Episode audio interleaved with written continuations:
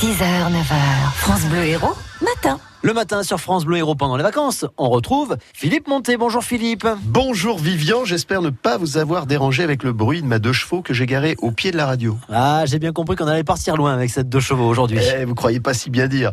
C'est une aventure hors du commun sur laquelle nous revenons aujourd'hui. Celle d'un couple, Coralie et Fabien, euh, qui se lance un défi. Rejoindre le Laos au départ de Montpellier à bord de Rustine. C'est la deux chevaux. Résultat, 35 000 km parcourus en 18 mois et des souvenirs évoqués par Fabien Bastide. Oui, bien en voiture. On avait déjà, on avait déjà choisi avec le sac à dos en stop. Non, non, non. On avait déjà choisi de partir en deux chevaux pour avoir déjà expérimenté cette voiture dans d'autres voyages précédemment, moins loin, avec moins de challenges, moins d'objectifs.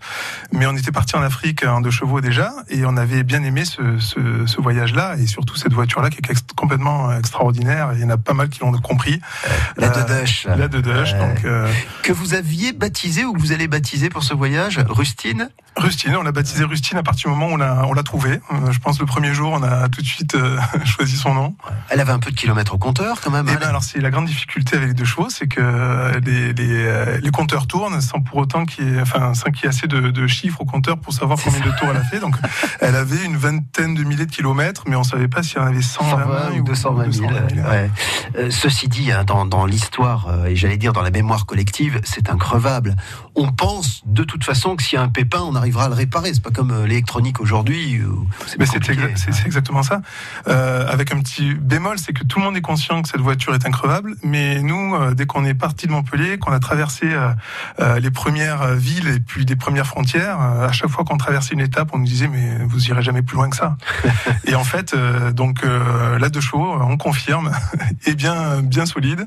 On a eu pas mal de soucis, mais c'était plus de la réparation que des, de la casse. Coralie, pendant l'émission, est jointe au téléphone et elle garde beaucoup de souvenirs de ce périple qu'elle a donc effectué avec Fabien et elle n'en avait jamais écarté la mission première qui était de faire des rencontres. Le vecteur, c'était de toute façon la rencontre humaine, puisque enfin, je pense que je peux parler au nom de Fabien et du mien. Le ah, voyage, il peut parler, il est là. Je suis là, mais j'adhère tellement à ce que tu dis que je, je, je, je me tais. Euh, mais oui, oui, l'idée, c'était justement de partir euh, vraiment avec euh, aussi un, un petit budget pour, pour être confronté aussi à rencontrer les gens et à vivre en toute simplicité euh, les destinations et les personnes tout au long du voyage. Quel est le plus beau moment de ce périple, Coralie? Est-ce que c'est le franchissement de, de, la frontière laotienne lorsque vous arrivez pratiquement à destination? Ah bah, C'est sûr que ça a été un moment très important pour tous les deux, puisque c'était la finalité et qu'on a réussi.